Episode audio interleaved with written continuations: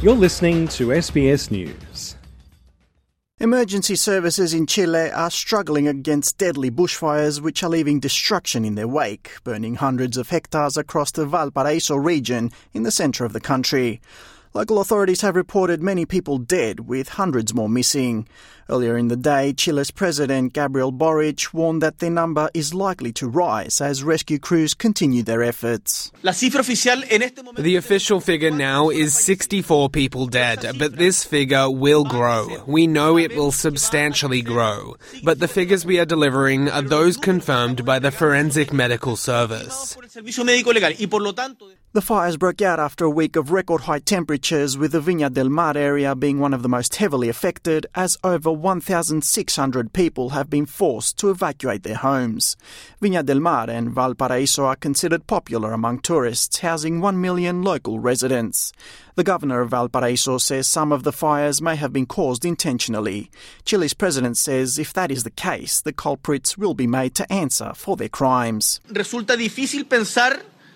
It's hard to think there are such horrible and heartless people who could be able to inflict so much pain. But if these people exist, we will search for them, we will find them, and they will have to face not only all of society's rejection, but also the law. Local authorities have imposed a 9 p.m. curfew for the areas of Quilpe, Viña del Mar and Villa Alemana. They say this allows for further aid to come into the cities and help put out the fires and assist with the evacuation process. Mr Boric, who is also the head of the Emergency Committee, has announced a 2-day mourning period for the entire country starting from Monday. I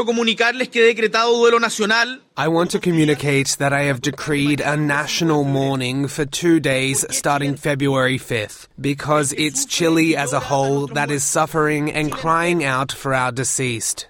The high temperatures in excess of 40 degrees Celsius and strong winds blowing in the area are making the work of the firefighting crews extremely difficult, with over 90 fires burning across the Latin American nation. According to local authorities, over 9,000 hectares have been burned in the Valparaíso region alone. Professor Mark Hoden is the director of the Institute of Climate, Energy and Disaster Solutions at the Australian National University. Speaking to the BBC, he says the wildfires in Chile are largely due to climate change. When we look at what's happening in terms of sea surface temperatures, that's not, I think, the driver in that particular case of those fires.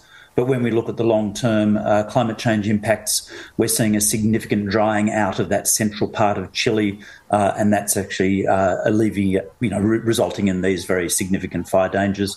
There's been very significant fires over there over the last several years. An elderly couple from Viña del Mar watched helplessly as their home was burnt to ashes. Maria Soledad Suárez says her husband was gathering provisions in case of such an incident, but they too were lost in the inferno. He always thought there would be a tragedy, an earthquake or something like that, and we would have been left with nothing to eat. So we had 3 fridges where we would have fruit, in the other chicken and red meat, and in the other vegetables.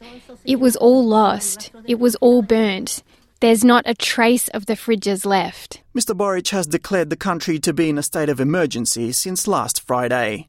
Alex Anifantis, SBS News.